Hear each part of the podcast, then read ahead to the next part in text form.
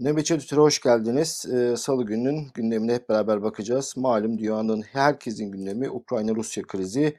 22.02.2022 e, sosyal medyada çok gördüğünüz bir tarih. Keşke bu tarih dünya için daha güzel şeylerin konuşulduğu bir e, tarih olsaydı ama öyle olmadı. Kriz var. Dün akşam Putin e, Donetsk ve Luhansk bölgelerinin bağımsızlığını tanıyacağız kararname imza atınca gerginlik yeni bir aşamaya kaydetti. Rus ordularına barışı sağlamak, barış gücü kapsamında oradaki Rusların güvenliği için bu bölgelere girme talimatı verdikten sonra Batı'dan kınama mesajları yağmaya başladı. Bugün de yaptırımlar geldi. İngiltere yaptırımlar açıkladı. 3 Rus milyardere e, dokundu. Almanlar kuzey akımı e, durdurduklarını söylediler. E, Dünya lideri, bir başka dünya lideri Erdoğan da malum Afrika turundaydı. Kongo ve Senegal'deydi.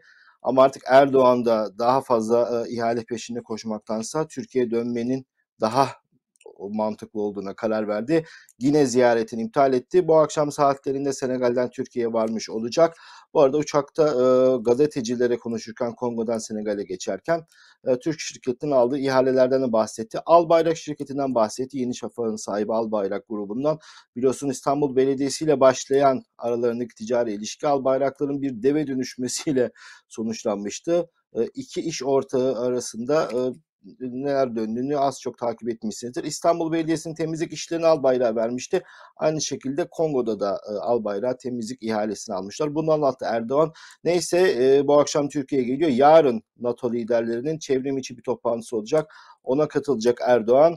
E, Türkiye'ye bakan yönüyle alakalı e, çeşitli senaryolar konuşuluyor. Bütün dünyanın bir buğday krizine gireceğini ki Türkiye hem Ukrayna'dan hem Rusya'dan ciddi oranda buğday alıyor.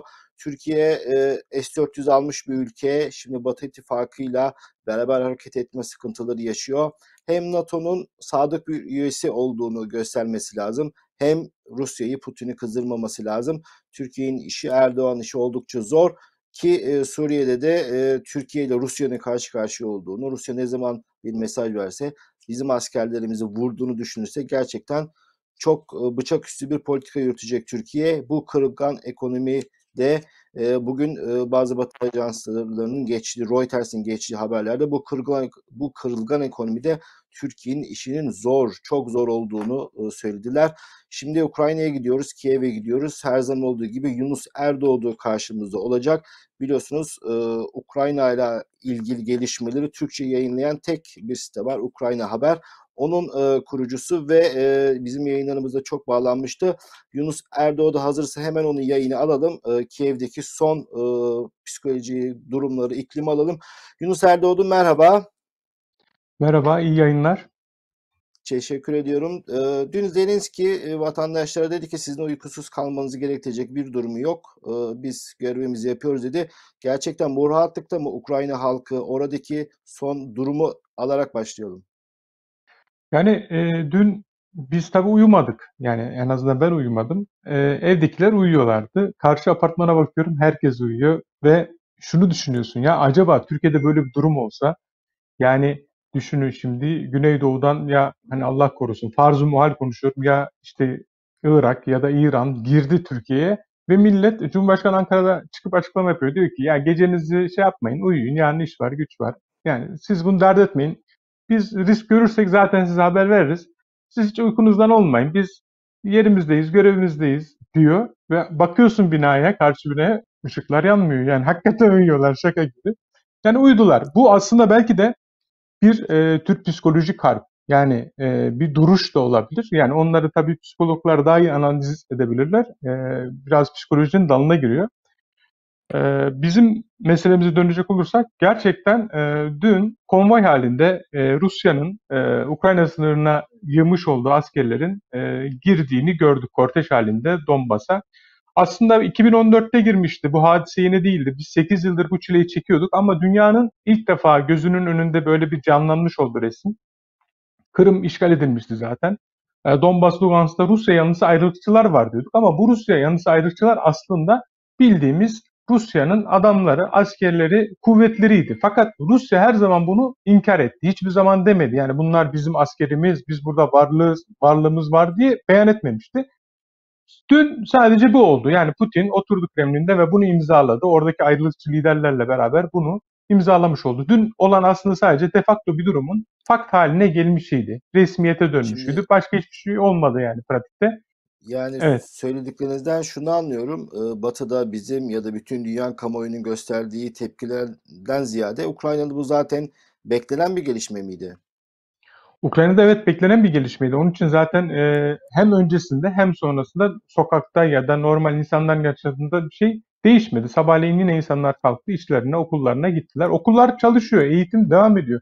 Yani Ukrayna'da kamu hizmetleri bütün normal devlet işleyişinde hiçbir aksaklık olmadan aynen devam ediyor. Yani kaldırımlar inşaatı devam ediyorsa o inşaatı yapmaya devam ediyorlar. Ya da herhangi bir inşaat varsa o devam ediyor. Yani herhangi bir e, ne iş dünyasında ne eğitimde e, finans sektöründe tabii dola, e, dolar bugün biraz değer kazandı. Bir grivne kadar e, grivne değer kaybetti. Bunda da yabancıların endişesi ve yabancı yatırımcının parasını çekmesi var aslında arkasında. Onlar tabii etki ediyor. Yani Avrupa'nın e, yaptırımları çok önemli. Bugün Almanya'dan çok güzel bir adım geldi. Kuzey Akım 2 projesini dondurduklarını söyledi. Bu Rusya'nın canını çok sıkıyor. Çünkü Rus ekonomisi e, petrol ve doğal gazdan beslendiği için bunlar e, bu yaptırımlarla artık Ukray e, Ukrayna yani Ukrayna için yapılacak e, Rusya'ya yönelik yaptırımlarla Rusya'yı yorma yoluna gidecekler. Bu şekilde yoracaklar.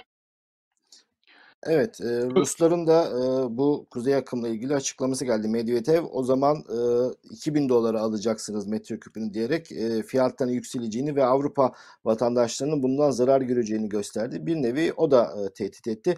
Şimdi e, beklenen bizim düşündüğümüz kadar büyük bir e, korkunun e, olmadığını anlıyoruz.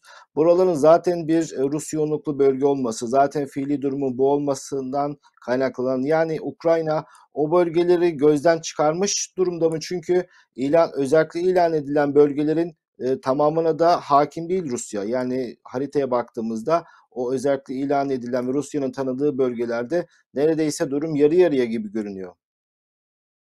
Evet, demografi değişti. Orada daha önceden e, yüzde 50 oranında Ukraynalı vardı. %38 oranında Ruslar vardı. Tabii bunun içinde diğer kalan kısmında Ağızka Türkleri, Gürcüler, Azeriler yani Kırım Tatarları farklı etnik unsurlar vardı yani bunlar içerisinde.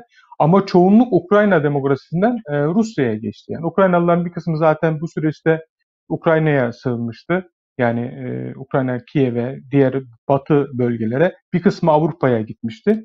E, orada nüfus olarak Ruslar kaldı. Ancak bugün Ukrayna parlamentosu bir karar aldı ve dedi ki ne Kırım, ne Donbas, e, ne Donetsk, ne Lugansk, ne de Sevastopol buralar Ukrayna'nın toprağıdır ve hiçbir şekilde biz bunları vermeyeceğiz. Ama bu vermeyeceğiz kısmı silahlı ve e, çatışmayla değil diplomasi ve siyaset yoluyla vermeyeceğiz konusunda mutabık alındı. Yani bunlar e, uzun vadeli bir yol. Yani Rusya'yı yoracaklar ekonomik yaptırımlarla. Swift'ten çıkacak belki Rusya. Rus iş adamları dünyanın birçok yerinde e, karşılanmayacak iş yapamayacak hale gelecekler. Sadece öyle onun yanında yani belki bir Rus öğrenci bile insan içine çıkamaz hale gelecek kadar böyle baskı görecek yani. Bu uzun süreli bir şey olacak. Yani bunun e, neler Tabii, getirip neler e, götürüp şimdi devletlerin yaptıklarından dolayı hani her vatandaşın e, utanmaması gerekir de e, anladığım kadarıyla sizin aktardığınız Ukrayna'nın e, politikası biz askeri olarak Rusya ile karşı karşıya gelmeyelim. Çok büyük bir güç dengesi var. Ülke harap olmasın, e, diğer e, bu bölgeler dışındaki yerler zarar görmesin. Diplomasi yoluyla e, Rusların bir gün oradan askeri olarak çıkacakları bir konjonktürü oluşturmaya doğru adım atılsın. Ama sıcak çatışmayla bu işin olması pek mümkün değil bu işi e, Rusya'nın oradan çıkacağı bir konjonktür oluşturarak çözülsün anlayışı var. Doğru mu anlıyorum? aynen bu şekilde bir anlayış var. Ayrıca e, Ukrayna Avrupa Birliği'ne entegre olma, Avrupa Birliği'ne üyelik çabalarına da şu anda hız verdi. Bugün e, Dışişleri Bakanı Dimitri Kuleba da bu yönde açıklama yaptı. Bizi derhal Avrupa Birliği'ne alın dedi. E, tabii bu e, bu kadar e, ihtilaf varken Avrupa Birliği'nin bu kadar e, hem coğrafi hem toprak e, bütünlüğü bozulmuş bir yapıdaki Ukrayna'yı hemen Avrupa Birliği'ne nasıl alır? Bunu nasıl yaparlar? Ben bunu bilemiyorum teknik olarak.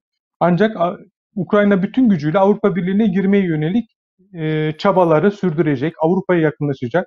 Bir şekilde bir e, formül arayışına girecek. Dediğim gibi parlamentocu kararlar aldılar. Yani Birleşmiş Milletler Güvenlik Konseyi'nin acilen toplanmasını istediler. Geniş bir şekilde, dar çerçevede değil daha geniş çerçevede. Diplomasi yollarını kullanacaklar. Uluslararası ülkelerden yani bütün dünya ülkelerinden, parlamentolarından Rusya'nın bu davranışın kınanmasını istediler. Hiçbir şekilde ne şirketler olsun, ne kurum, ne kuruluş yani bütün bu sivil toplum kuruluşları da dahil hiçbir şekilde Donetsk ve e, Lugansk bölgesini tanımamalarını, buralarda iş yapmamalarını, oralara hiçbir şekilde e, yani onların varlığını tanımamalarını da istediler. Yani bir sürü yaptırım. Çünkü onları tanırlarsa ya da bunlarla iş yaparlarsa muhtemelen Ukrayna ile iş yapmaları zora girmiş olacak. Uzun bir süreç var. Putin'in konuşmasını esefle izledim. Yani e, Ukrayna'yı Lenin kurdu dedi. Yani bu çok tehlikeli bir söylem. Çünkü yarın aynı şey Kazakistan'ı Lenin kurdu, Azerbaycan'ı Lenin kurdu. Bu ucu açık Türkmenistan'ı Lenin kurduya dönebilir.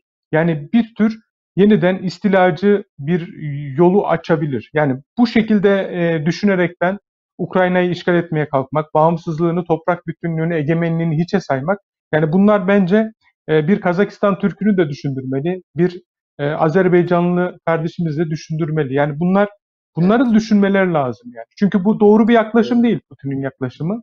Daha sonra bir açıklama yaptılar. Ukrayna'nın bir istisna olduğunu, diğer eski e, SSCB ülkelerini kastetmediğine gibi bir e, şerh düştüler. Herhalde Ukraynalıları birazcık e, tahrik edecek, onların birazcık e, sinir uçlarıyla oynayacak e, şeyler söyledi anladığım kadarıyla Putin.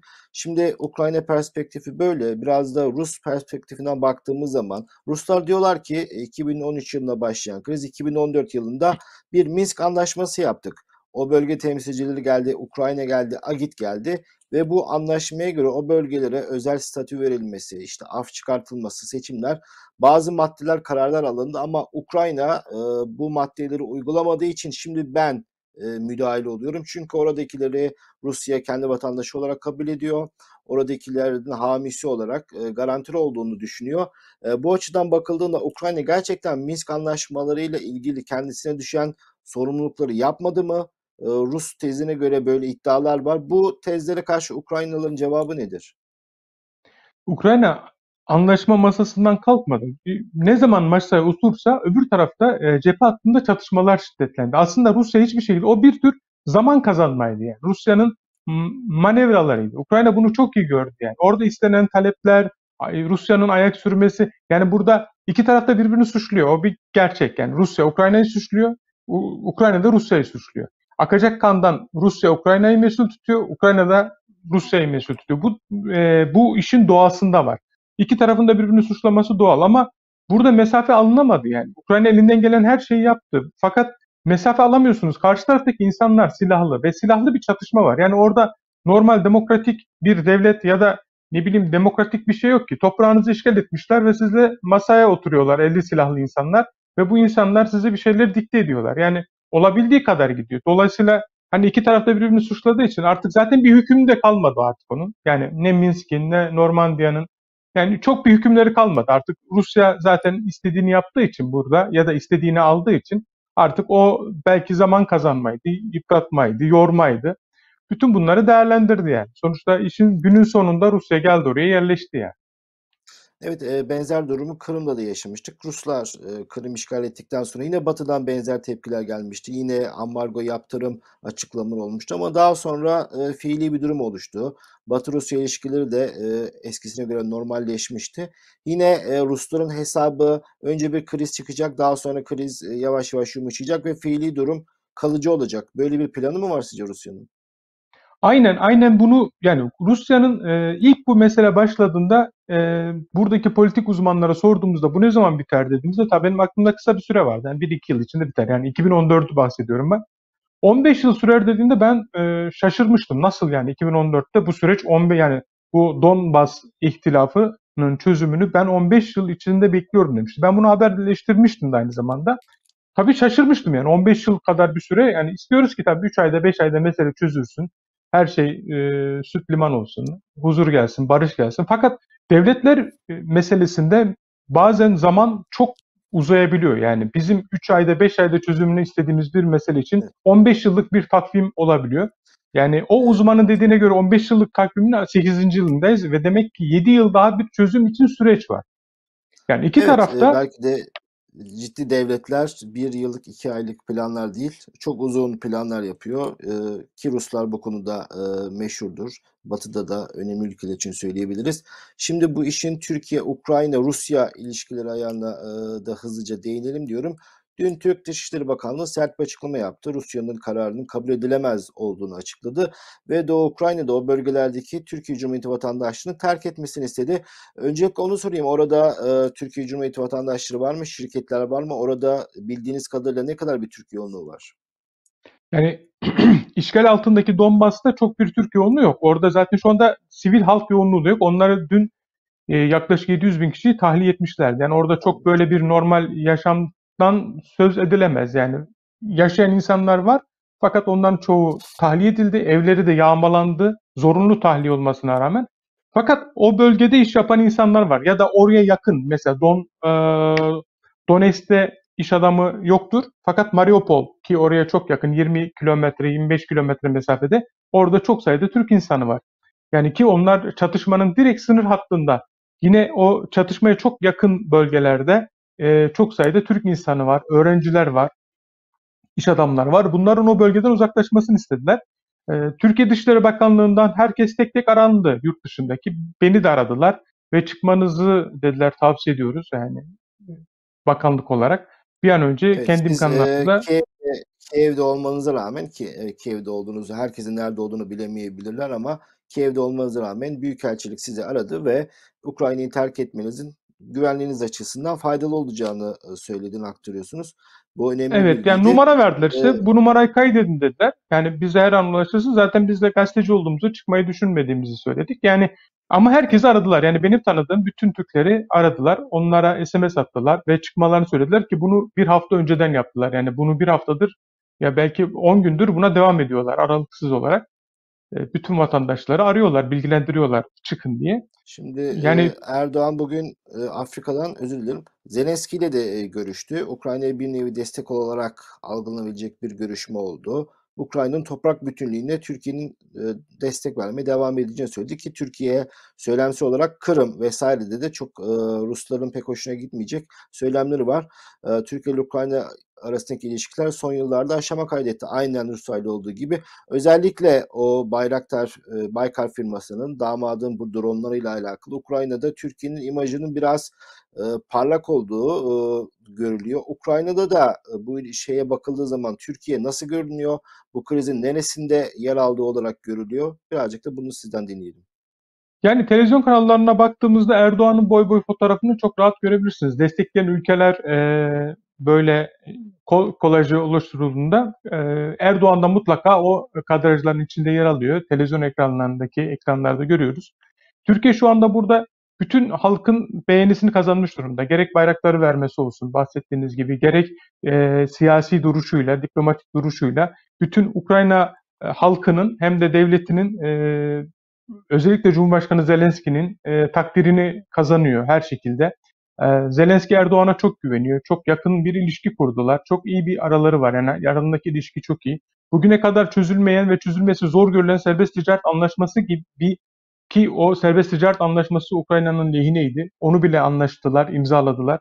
İlişkiler altın çağında diyebiliriz. Yani bütün Ukrayna 30 yıllık tarihine baktığımızda hatta daha da öncesine baktığımızda Osmanlı dönemine de baktığımızda Ukrayna ile olan şu anda altın çağında zirvesinde diyebiliriz. Yani o noktada şu anda burada yani Erdoğan gerçekten bir kahraman gibi. Yani e, hem e, duruşuyla zaten duruşu öyle olmak zorunda çünkü Türkiye aynı zamanda bir NATO ülkesi ve NATO ülkelerinin aldığı pozisyonu alıyor. Aslında ekstra bir şey yok. Yani bir NATO ülkesinin takınması gerektiği tavır var. O tavır takınıyor. E, o tavır da Ukrayna'da gerçekten karşılık görüyor. Yani insanların hem gönlünde hem zihninde e, hem de devlet organlarında gerçekten bir karşılık görüyor. Beğeniliyor yani. Evet, Yunus Bey şunu da bitirelim. Malum bu tür diğer ülkelerle yaşanan krizler genelde o ülkenin yerel siyasetçileri için de bir fırsattır. Zelenski bu krizi nasıl yönetiyor? Şöyle takdir edenler var. Ne Batı'nın savaş gazına geliyor ne de Rusya'ya pabuç bırakıyor. İyi götürdüğünü söyleyenler var. Bir de Ukrayna'daki iç siyasette durum nedir? Geçen bir televizyon programında Rus yanlısı bir gazetecinin saldırıya uğradığını gördük. Ee, Ukrayna siyasetinde bildiğimiz kadarıyla Rusya'ya yakın e, figürler de var, partiler de var. E, Zelenski'nin e, nasıl götürdüğünü, performansını halk e, takdir ediyor mu yoksa eleştiriyor mu? Onunla bitirelim. Yani e, geçen gördüğünüz stüdyodaki kavga gerçekten üzücü bir şeydi. Yani bir gazetecinin e, bir siyasetçiye vurması ya da bir siyasetçinin gazeteciye vurması yani bu değiş fark etmez yani tarafların. Tarafların birbirini canlı yayında yumruklaması, kavga etmesi bunlar hoş şeyler değil. Üzülüyoruz, gerçekten üzülüyoruz. Sonuçta oradaki tartışma e, sokağa da yansıyabiliyor. Şu anda sokağa yansımıyor ama öyle birisi de var. Muhalefet için gün doğdu aslında bir taraftan. Çünkü bunun bütün sorumlusunun e, Rus yanlısı muhalif partiler e, ki güçlü burada. Yani şu anda %20 ordu oyu vardır yani muhalefetin. Zelenski'nin partisi kadar oyları var. Arada bir iki puan fark var. Onlar da bütün bu olanların sorumluluğunu Zelenski'ye yüklüyorlar. Ama genel olarak halka baktığımız zaman çok memnun değiller ama e, vaziyetten de hani o kadar şikayetçi de değiller. Yani sonuçta yapılabileceğini yaptığını düşünüyor halk. Yani e, idare ettiğini düşünüyorlar. Ya daha iyisi olabilir mi? Tabii muhalefet onu değerlendiriyor ama parlamentonun aldığı kararlar Zelenski'nin e, söylemleri doğrultusunda hem parlamento hem hükümet zaten çoğunlukta olduğu için e, hem parlamentoda hem de hükümette, tabii hükümet de Zelenski'nin partisinde. Dolayısıyla şu anda o e, çok bir e, tepki almıyor ama muhalefet bütün e, Rusya yanlısı muhalefet diyelim bütün suçu ve bu e, neticenin hepsinin Zelenski'nin olduğunu işlemeye devam ediyor. Bunu işlemeye devam edecektir. Fakat burada şöyle bir durum var. Yani bugün Ukrayna'da müthiş bir Rusya'ya karşı e, tepki var. Yani çıkıp da bir Rusya yanlısı siyaset yapamazsınız ya da Rusya'ya yönelik en ufak bir olumlu ima dahi yapamazsınız. Bunu ne toplum içinde ne de böyle e, yayınlarda yapamazsınız. Rusya'ya yakın yayın yapan gazeteleri, televizyonları kapatıyorlar. Yani o noktada e, karartma da uyguluyorlar. Yani bu noktada e, şu anda hani karşı görüş çok sesini de çıkartamıyor. Yani o noktada onları çok duyamadığımız için e, sokakta da zaten insanlar bunu çok net ifade edemiyorlar. Çünkü Rusya yalnız en ufak bir şey vatan hainliği gibi algılanıyor. Çünkü ülke 8 yıldır savaşıyor. O durumda da böyle yani. Bu krizin daha önce Rus yanlısı e, liderin devrilmesiyle oluşan yine benzer bir darbe ya da e, zorla bir iktidar değişikliğine sebep olacağına dair hiç e, senaryolar, tahminler var mı orada? Daha önce Zelenski bir basın toplantısında açık bir şekilde e, bir iş adamı vardı. E, Tatar, iş, Tatar iş adamı Ahmetov. Bana darbe yapacak dedi. E, elimde kanıtlar var dedi. Fakat hangi kanıtları yani basına vermedi tabii bu kanıtları ya da halka sunmadı. Ahmetov kendisi gelirse dedi saraya ben ona o kanıtları veririm dedi. E, dolayısıyla be, yani bir darbeyle alakalı ön almış oldu. Yani burada çok darbe kültürü yok. Rusya kültüründe e, pardon e, Ukrayna kültüründe, Ukrayna ordusunda çok böyle bir darbe kültürü yok. Onlar gerçekten bürokrat gibi çalışıyorlar. E, bir de zaten savaştıkları için çok hani böyle kalkalım darbe yapalım öyle bir anlayış orduda da yok. Zaten Ukrayna istihbaratı çok güçlü. Yani Ukrayna ordusunda en ufak bir darbe hazırlığı olsa istihbarat bunu haber alır. O komutanlar görevden alınır yani. O noktada e, istihbaratın buna geçiştireceğini zannetmiyorum ben. Evet, e, Yunus Erdoğdu çok teşekkür ederiz. Yine yayınlarımızda e, size bağlanmaya e, devam edeceğiz. Çok sağ olun.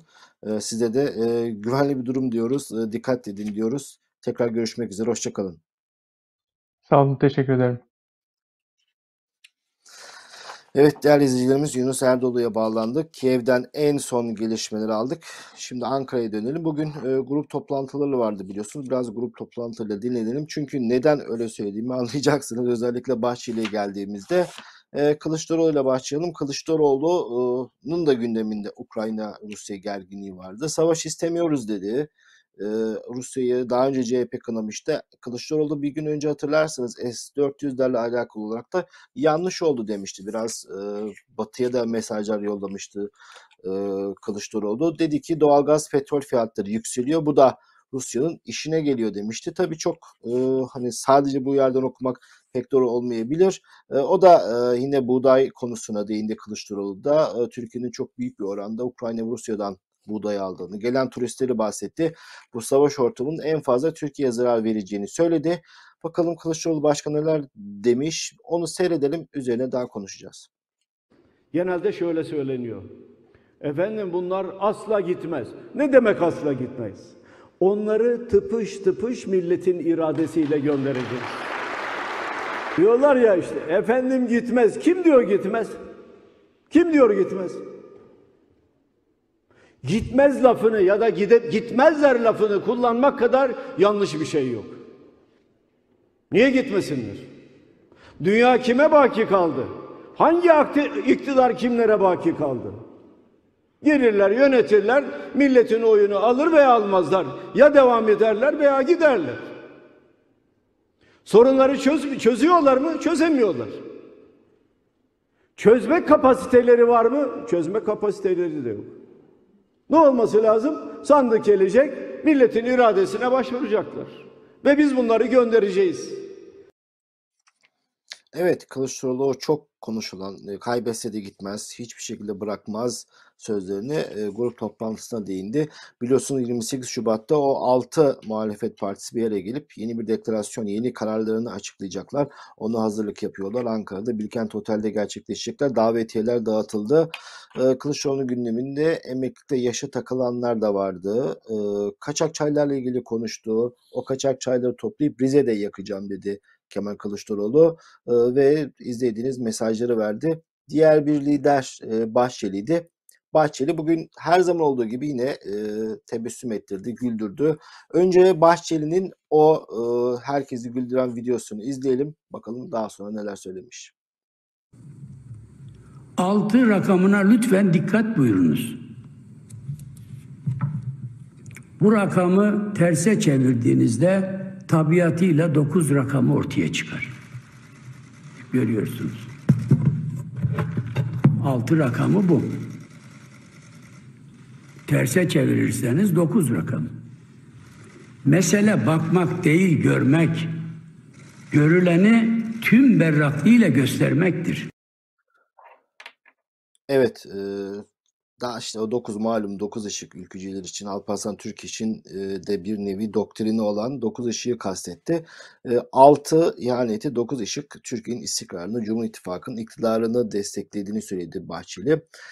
Evet, e, Bahçeli'nin daha önce böyle matematik hesapları vardı. İşte 40. yılında MHP'nin iktidar olması gibi her hafta burada Kılıç e, Bahçeli'nin bir stand-up e, ayrıntısını takip ediyoruz.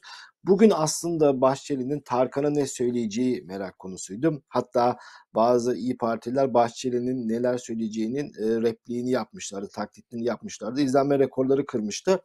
E, herhalde onların da etkisi olacak. Bahçeli bugün e, Tarkan'a çok da fazla dalmadı. E, çok Üstünkörü konuştu. E, Tarkan'ın e, işte Kıl oldum abi ve başkası olma kendin ol şarkılarını önerdi muhalefete. E, aslında onun gündeminde Ekrem İmamoğlu vardı. Malum Ekrem İmamoğlu Münih Güvenlik Konferansı'na katılmıştı. Aslında Bahçeli o Münih Güvenlik Konferansı ile alakalı da çok şeyler söyleyecekti. İşte Batı'nın kumpas e, kongreleri gibi ama Türkiye oraya yıllardır resmi katıldığı için Çavuşoğlu Covid gidemedi. Hulusi Akar resim davetliydi. O yüzden e, çok da fazla organizasyona çakamadı ama İmamoğlu'na çaktı. Senin orada ne işin var dedi. Nasıl bir görevin var? Bilmediğimiz sır bir görevin var mı? Varsa bunu açıkla diyerek Ekrem İmamoğlu'nun hedef almaya devam etti. Ki bu Ekrem İmamoğlu'nu e, biliyorsunuz e, Cumhur İttifakı ısrarla hedef alıyor. Çünkü ismi Cumhurbaşkanı adaylarını geçtiği için e, her e, ismi geçenle alakalı bir yıpratma faaliyeti uyguluyorlar. Mansur Yavaş'la alakalı havuz medyasında her belediye toplantısı alakalı yapılanlar var. Ama İmamoğlu liderler seviyesinde e, hedef alınıyor. E, belli ki e, bazı seçenekleri, bazı seçenekleri ortadan kaldırmak ya da zaten biliyorsunuz Cumhur İttifakı'nın en çok istediği şey Kemal Kılıçdaroğlu'nun aday olarak karşımıza çıkması. E, bununla alakalı da propaganda yapıyorlar. Bir diğer grup toplantısı yapan parti HDP'ydi. Eşken Başkan e, Pervin Buldan e, mikrofonun karşısına geçti. E, Ukrayna kriziyle alakalı pek bir şey söylemedi. E, Dünya Ana Dil Günü ile alakalı temasları bulundu. E, Erdoğan'ın biliyorsunuz marketlere indirim yapın, fedakarlık yapın çağrıları vardı. Pervin Buldan bundan e, kinaye en büyük indirimi sana halk yapacak diyerek bahsetti. Ve Gülistan Doku hem Kılıçdaroğlu'nun hem de Pervin Buldan'ın gündemindeydi. Buldan çok uzun yer ayırdı. Ayrıntılar verdi. Biliyorsunuz iki yıldır bulunamayan Tunceli'de kaybolmuş Gülistan Doku ile alakalı henüz ailesine e, yönelik ciddi bir açıklama yapılmadı. Sadece e, intihar etti deniyor ama nerede e, olduğuyla alakalı intihar etse bile cesedin nerede olduğu ile alakalı maalesef henüz bir gelişme yaşanmadı. Bugün Ukrayna krizi olduğu için daha az haber aldık. ama çok önemli bir e, gelişme daha yaşandı. Sümeyye suikast hatırlarsınız 2015 yılında Şubat 2015'te bir gün kalktık e, Güneş, Star ve akşamının aynı gruptu. Bu gazetelerde işte e, bu haberin başlığını görünce hatırlayacaksınız. Sümeyye suikast yapılacağı, işte baskın olan ki o zaman CHP'nin e, daha önde medyatik bir ismiydi, genel sekreteriydi. E, pardon Umut Oran'la Emre Uslu arasında Sümeyye'ye e, suikastla alakalı deli saçması yazışmalar. O zaman Twitter'ın karakter kurallarını aşan e, işte tetikçinin Türkiye'ye girip girmemesiyle alakalı pazarlıkların yapıldığı böyle deli saçması yazışmaların tamamen uydurulmuş yazışmaların olduğu bir e, haber vardı. Manşetten duyurmuşlardı. Aslında 2015 yılında Ağustos ayında bunların e, savcılık takipsizlik kararı vermişti. Tekrar e, bu soruşturma açılmıştı ve bugünlerde bir kez daha savcı takipsizlik verdi. Bilir kişi raporları geldi. Bilir kişi raporlarında e, üretilmiş sahte delil olduğu ortaya çıktı. Muhtaran Twitter hesabında Türkiye Cumhuriyeti tarihinin en büyük iftiralarından bir tanesinin çöktüğünü söyledi. Şimdi bu e, Umut Orhan'a bakan yanı Emre da e, dahil etmişlerdi ki Emre dahil ederek başka kesimlere ulaşmaya çalışıyorlardı. Aslında bütün havuzun haberlerinin özeti bu. E, uydurulmuş haberler, yalan haberler, bir propaganda yapmak, ortam oluşturmak. O yüzden e, sadece bu yayın organlarının değil, havuzda çıkan bütün haberlerle alakalı bu gözle bakmak lazım. Şimdi burada alakalı e, işte Pensilvanya'dan talimat denmişti. Bu haber çöktü ama bu haber çökmüş olabilir ama aynı şekilde üretilmiş başka haberlerin Türkiye'de kendilerine muhalif zanneden, iktidara muhalif olduklarını e, ve insanların da ciddiye aldığı kurumlarda da aynen uygulamaya devam edildiğini görüyoruz. Yani onlar için de değişen bir şey yok. Havuz e, zaten bir paçavra. Onunla alakalı tekrar tekrar ne kadar omurgasız olduklarını söylemeye gerek yok. Ama kendilerine muhalefet olduğunu savunan e, ki Aydın, entel, solcu, kemalist olduğunu söyleyen esas bu kuruluşlara değinmek lazım. Çünkü Umut Orhan Sözcü gazetesine konuşmuş ki Sözcü gazetesi bu tür haberler üzerinden o e, nefret saçmaya, kirli ittifakı destek vermeye devam eden bir gazete. Tabii sosyal medyada çok yapılan yorumlardan bir tanesi işte kızını bu işlere alet eden, kızını bu işleri meze yapan sana bana neler yapmaz yorumu var ki çok doğru yorumlardan bir tanesiydi. Tekrar e, zaten e, yayınlandığında da bunların sahte olduğunu birçok kişi anlamıştı ama resmi kayıtları geçti bu haberde bir gazetenin manşetten duyurduğu çok büyük bir olay aslında. Sümeyye suikast o zaman başbakandı. Cumhurbaşkanı Erdoğan'ın kızı Sümeyye Erdoğan'a e, bir suikast yapılacağı. Normalde Türkiye diğer yerine oynaması lazımdı. O etkiyi de yapmamıştı ama o yalan haberlerin de sınır tanımayacaklarının e, ilanını yapmışlardı. Hatırlarsınız Sümeyye 17-25 Aralık'ta da Ankara'dan hemen sabah ilk uçakla İstanbul'a gelip kasaların boşaltılmasında e, kardeşi, abisi Bilal'e yardımcı olan bir isimdi. Şimdi de droncu damatla evli. E, bu suikast haberleri geldiğinde Sümeyye Erdoğan tarafından hiçbir açıklama yapılmamıştı. Yıllar geçti. Hiç kimse Sümeyye Erdoğan'a Yasin'i vuracaklardı. Bilgin var mı? De hiç kimse de bunu sormadı. O aile üyesi de bunlarla alakalı hiç konuşmamıştı.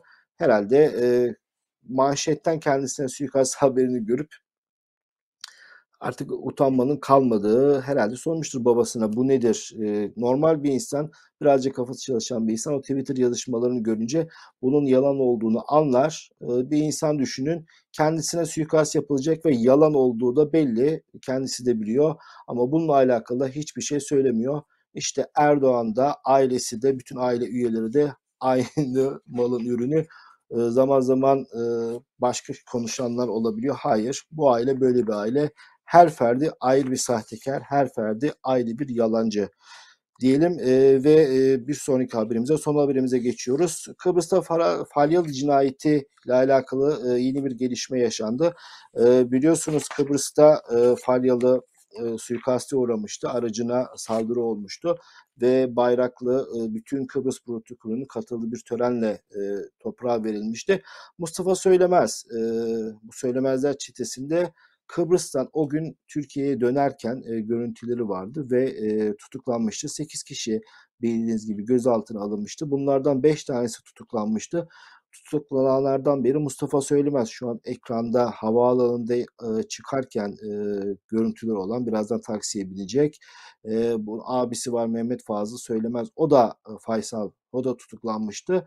Bu tutuklanan Mustafa Söylemez'in e, Türkiye'ye döndükten sonra Sedat Peker'in adamı ve akrabası Metin Süs'le görüştüğü iddiası var. E, malum e, bu cinayetle alakalı çok çeşitli iddialar var ama Metin Süs'le görüştüğü resmi bir iddia. E, ne kadar doğru yakında göreceğiz. E, bu rejimin e, hiçbir güvenilirliği kalmadığı için e, bu rejimden sızan bilgilere de aynı ihtiyatla bakmak lazım. Bu cinayeti Sedat Peker'e yıkmaya doğru bir senaryo da olabilir. Ama şu an bütün gündemde olan iddialardan bir tanesi e, tetikçilerin ve azmettiricilerin e, döndükten sonra Sedat Peker'in adamıyla e, temasa geçtiği ve onun telefonu üzerinden e, bazı iletişim kurdukları iddiası var. Bu haberle de bugünkü nöbetimizi bitiriyoruz. Biliyorsunuz pazartesi korucu vardı. Adem Yavuz Arslan'la yer değiştirmişlerdi. Yarın nöbetçi editör Adem Yavuz Arslan'la devam edecek. Ee, Ukrayna'dan e, sıcak gelişmeleri iletmeye de devam edeceğiz. İzlediğiniz için çok teşekkür ederiz. Hoşçakalın.